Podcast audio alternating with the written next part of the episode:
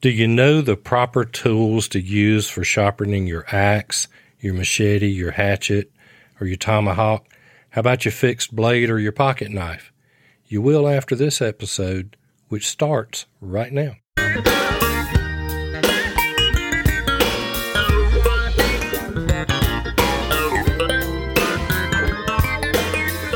Welcome to the Practical Prepping Podcast. We're helping everyday people become prepared for whatever emergencies come our way. Where gear is good, but knowledge is better because the more you know, the less you have to carry. We're your hosts, Mark and Krista Lawley. This is the prepping podcast with no bunkers, no zombies, and no alien invasions, just practical prepping, where we believe that stuff happens, so we need to stay prepared. And we're here to help you get prepared. You can find us at practicalprepping.info. It's good to have you here with us today. We appreciate you being here. We appreciate you taking your time that you could be doing something else to listen to us. We do appreciate that. We really do. And we hope you learned something from that today. And what we're talking about is sharpening our bladed implements. And it's an important skill for all of us, whether we're outdoorsmen, whether we're somebody in the kitchen, whether we are preppers. We need to know how to sharpen our bladed implement. And more to the point, there are several tools for sharpening knives, each with its own advantages, and we're going to jump into that right away. There's a variety. And a whetstone is the traditional method of sharpening knives, and it uses a sharpening stone to grind away the dull edge of the blade. I used to watch my dad sharpen his knives on a whetstone. It's my favorite way. They're often referred to as Arkansas stone. Now, a whetstone can come in different grits, which determine how coarse or how fine the stone is. A coarse stone is going to strip away metal quicker than the medium or the fine. And a coarse stone is good for getting out nicks. A lot of times, nicks will happen to the blade, and you can mm-hmm. actually feel it carefully along the blade edge.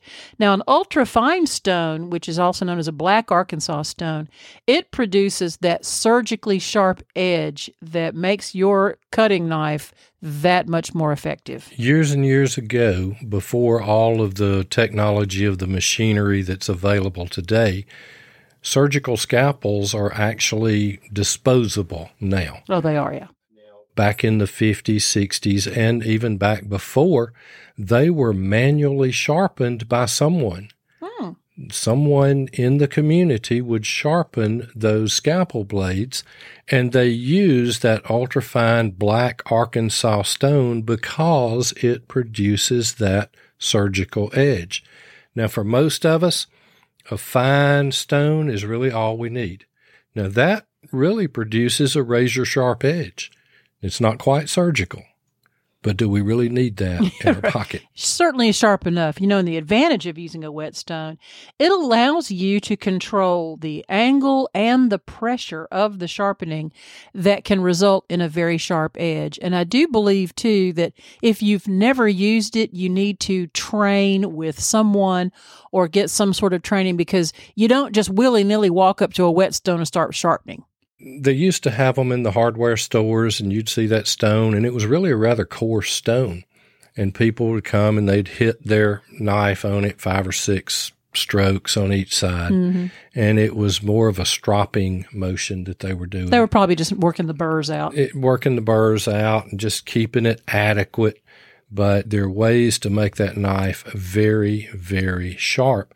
And as you were saying there, the angle, about 20 degree angle blade to stone is mm-hmm. about the general use angle that we want to use. Now there's some different angles for different purposes. Chopping has a little bit steeper angle and very fine like fillet knife will have a much lower angle. It might be 15 degrees and you might have a 25 degree on a chopping instrument. And if you're sharpening on a whetstone, are you sharpening both sides of the blade? Yes, you're going to sharpen both sides of the blade. This is where a lot of folks differ on how to do it. A lot of places, you do some research, it'll tell you that you sharpen one side and then you sharpen the other side. Well, I alternate. I'll have pull one to me and the other one goes away from me.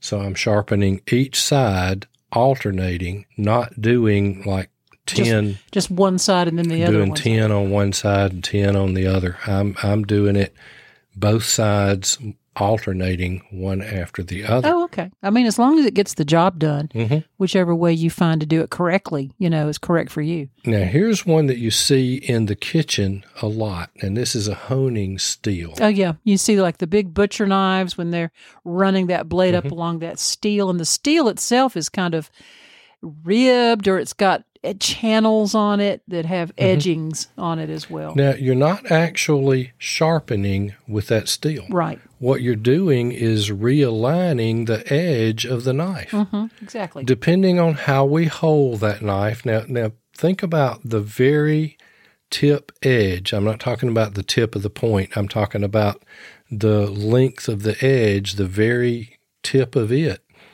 is down almost microscopic me- metal. Depending on how you hold it, depending on whether you hit a bone while cutting, you can misalign that edge. hmm absolutely. And so that honing steel just actually brings it back into alignment. And the reason that steel is used in real time, particularly in the kitchen or among professional chefs, is because it is quick. It's very easy to use. It doesn't require tremendous amount of training skill. You- I think you still need to learn how to use it. But again, it's just to throw a good quick edge back on that knife. It's not necessarily for sharpening, but just for straightening the edge. But it still needs to be at about the same angle. Now, I can do it very well if I do it very slow. But you look at some of these professional chefs, Yeah, they, they're they they're not pick going that thing slow. up and it's And I noticed too, a honing steel isn't necessarily always steel. Some of them are ceramic. can be. Ceramic is very, very good for sharpening. Diamond sharpeners. We inherited one here that Krista's dad had. Yeah.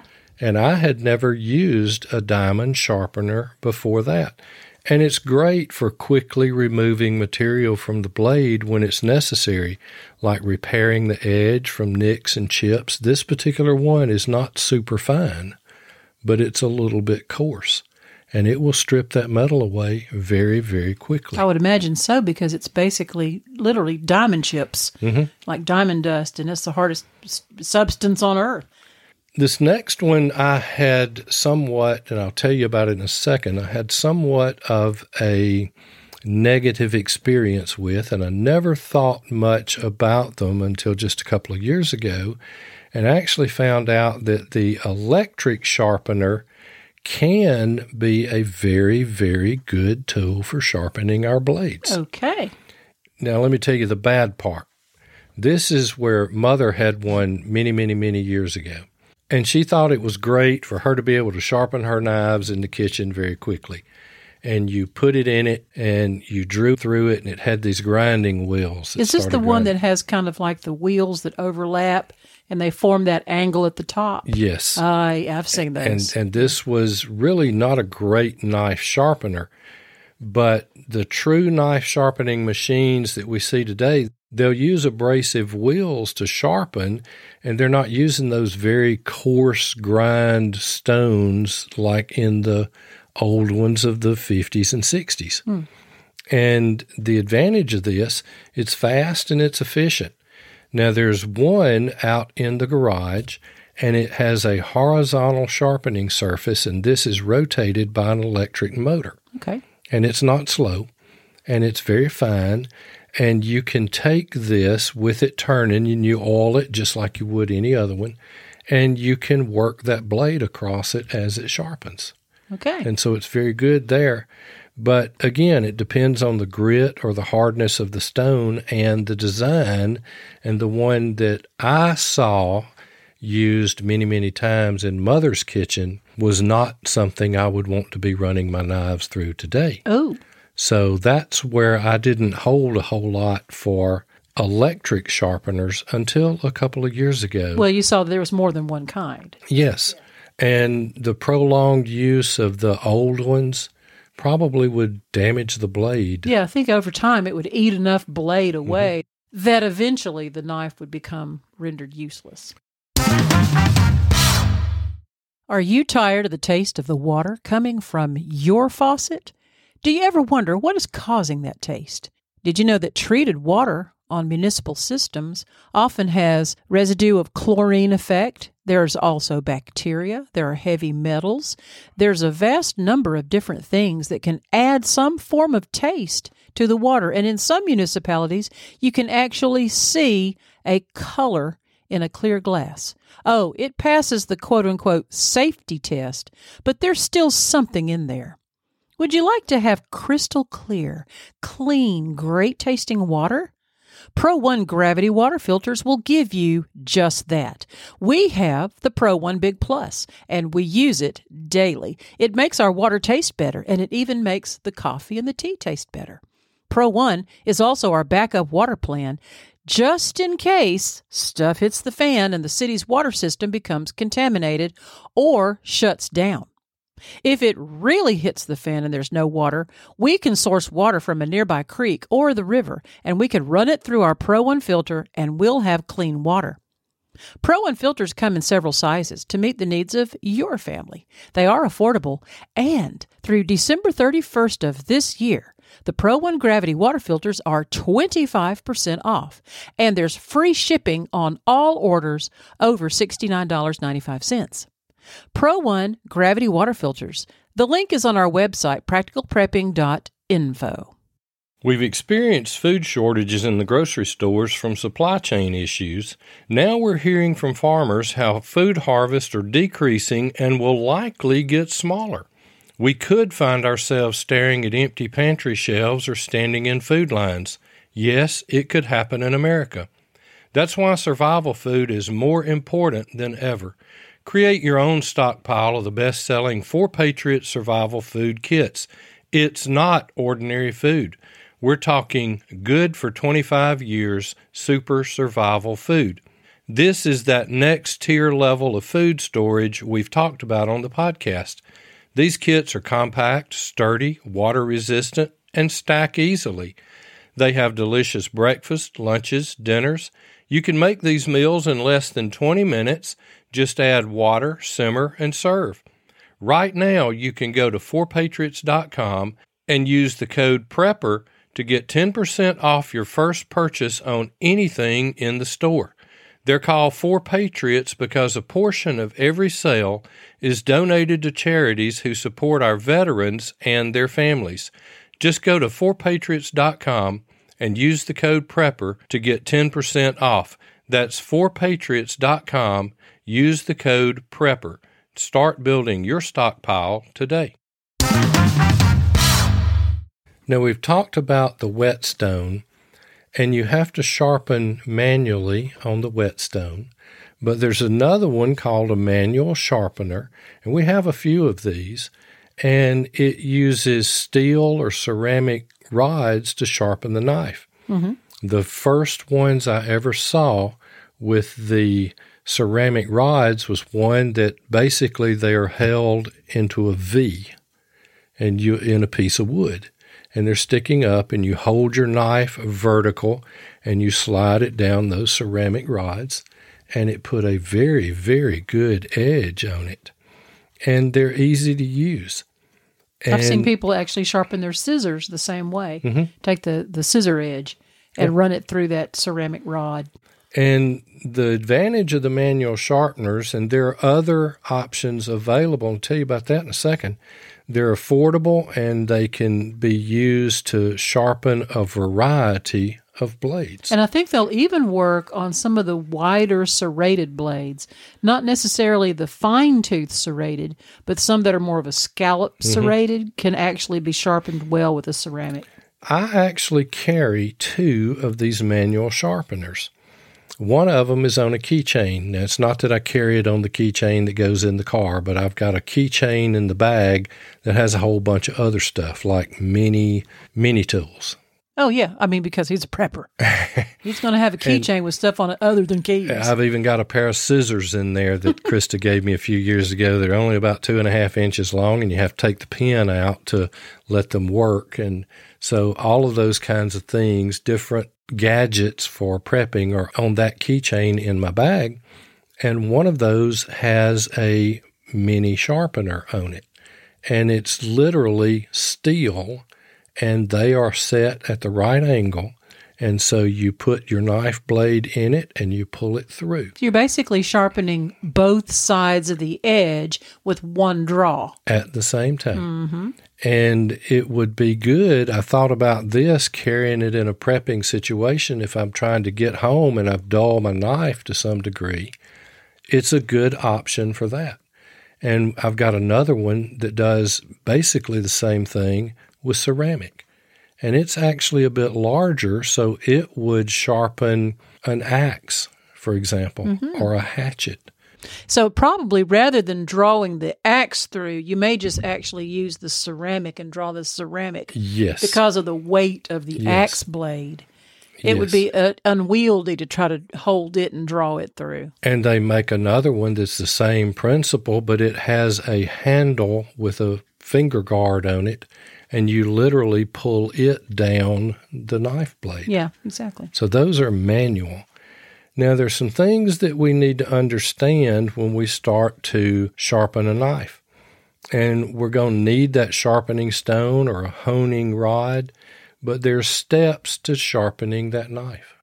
Okay, a sharpening stone is best for sharpening dull or damaged blades, while a honing rod is best for maintaining an edge of a sharp blade. So you want to hold that knife at the correct angle. And for most knives, as Mark has already indicated, that's going to be about a 20 degree bend, which would be ideal. And we need to choose the right sharpening tool for the blade that we're going to sharpen. Because in some of these, we could use a file. In an axe, we can use a file. Let's just go with what you've got here at that 20 degree angle, and we're sharpening a knife, for example. To begin sharpening, you want to put some oil or water on that stone. You know, Jim Curtis, our knife building friend, indicates that vegetable oil is what he likes to use on any knife that he's going to cut food with because it would certainly make an apple taste better than, say, sewing machine oil. And I really realized that one day when I cut an apple with my knife and I had sharpened it using machine oil, and I could taste it. Yeah.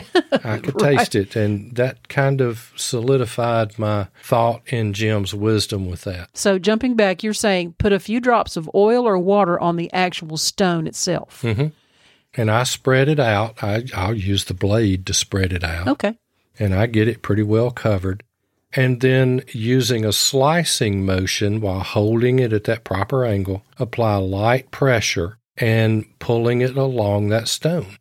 And I pull it from the heel of the blade, the part closest to the knife, back away all the way to the end. Okay. And then I swap over and I do that. If you're using a honing rod, you'll hold it vertically and do what I talked about a while ago and using that slicing motion, that sweeping motion. And then, of course, you repeat on the other side, unless you do it the way Mark does and you do one side and then flip and do the other side, you know, onesie twosie like that. I just repeat quicker. I got you. And I mean, one- that's just your process. That's just my process. Afterwards, you want to test the sharpness. Hmm.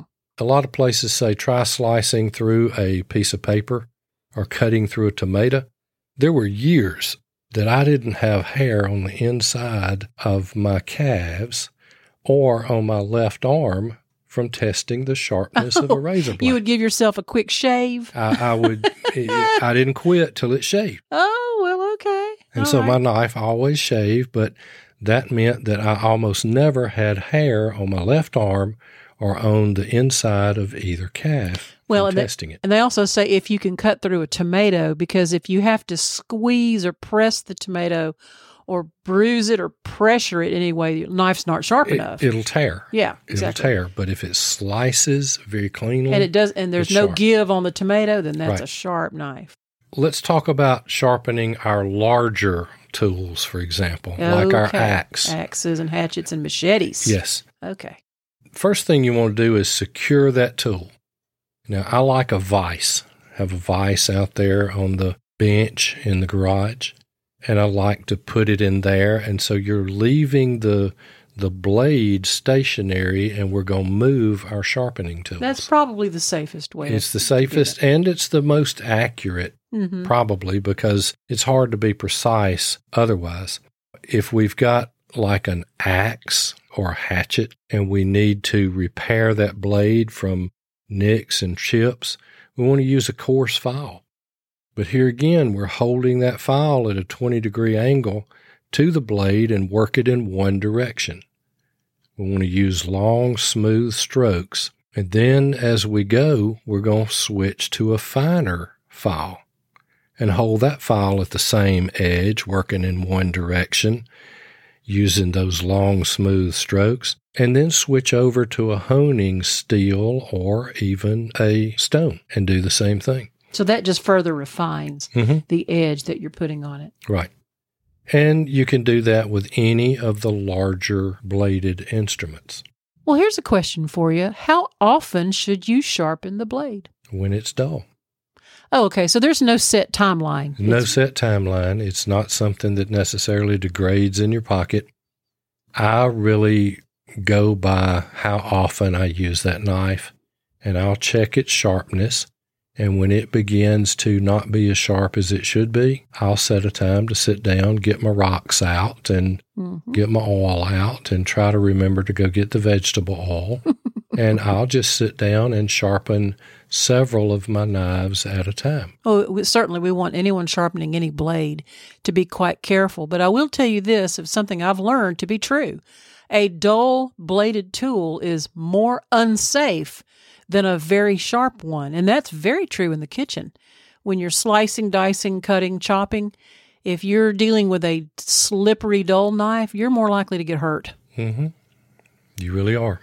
Just having a sharp knife is the right thing to do. Well, it does ease the job and it makes the tool work at its best for you.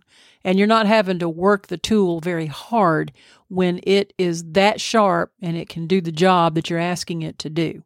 So, really, what we want to do is choose the right tool for the job, the right blade. Maybe have more than one way to sharpen. You know, try these different absolutely products to see what skills work best for you. And obviously, different blade sizes require different types of tools for the sharpening. So maybe have more than one way. And choosing the right tool for the job and then choosing the right tool for sharpening the tool. Is there some sort of way that you have to also maintain the whetstone or the honing steel?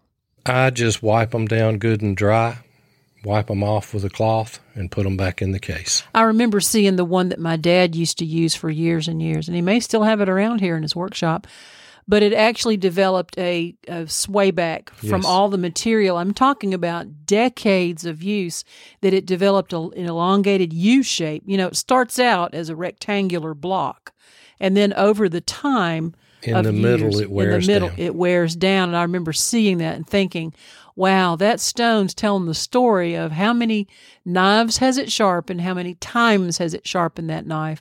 And it is just very reliable. I think the whetstone is probably maybe one of the oldest forms of knife sharpening or blade sharpening. And it's a tried and true. Now, when that whetstone gets that deep curve into it, it's probably time to replace it. I think now they make them where they have bands of color, and if it gets too far down into a certain band of color, it's the indicator that it this one can be retired and it's time to go get mm-hmm. a new one. But there's nothing like a good sharp knife or a good sharp blade. We hope you've picked up something here today. And if you have questions or comments, just drop us an email at info at practicalprepping.info. If you want to see the episode notes on this, it's practicalprepping.info forward slash 385. Until next time. Remember, stuff happens and we want to keep our listeners sharp, so stay prepared. And we'll see you next time. We hope you have enjoyed this episode of Practical Prepping Podcast. Would you consider supporting this podcast by buying us a cup of coffee? Go to the website, practicalprepping.info, and click on the link to buy me a coffee. You can contact us by email at info at practicalprepping.info. You can also contact us through Facebook and through our website. And until next time, remember stuff happens. Stay prepared.